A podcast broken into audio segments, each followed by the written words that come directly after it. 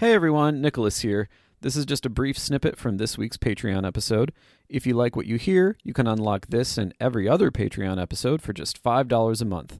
Head on over to patreon.com forward slash furidashi for that and more.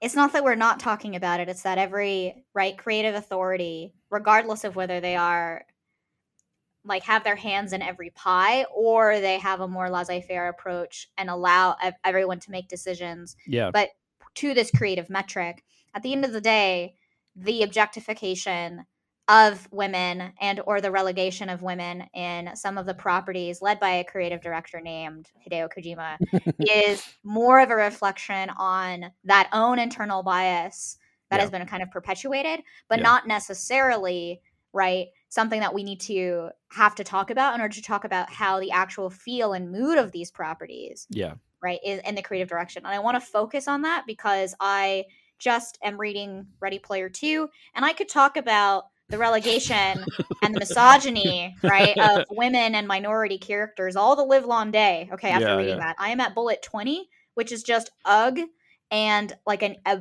really long sad face um, okay like that is how my critique has gone the longer i've critiqued something yeah. it gets like really really great like really exciting to bullet 20 sad face just a line of just a line i just drew a line. I don't know what i'm i'm gonna go back to.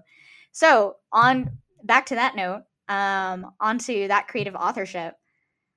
I find that incredibly like passioning like i find myself wanting to ask right how do you make that marker Yeah.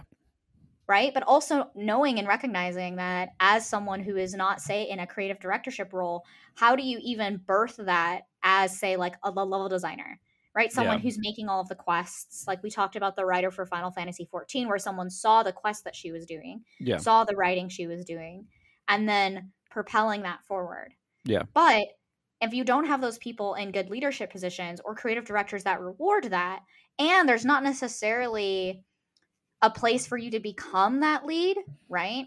I don't think that that's actually something that you graduate into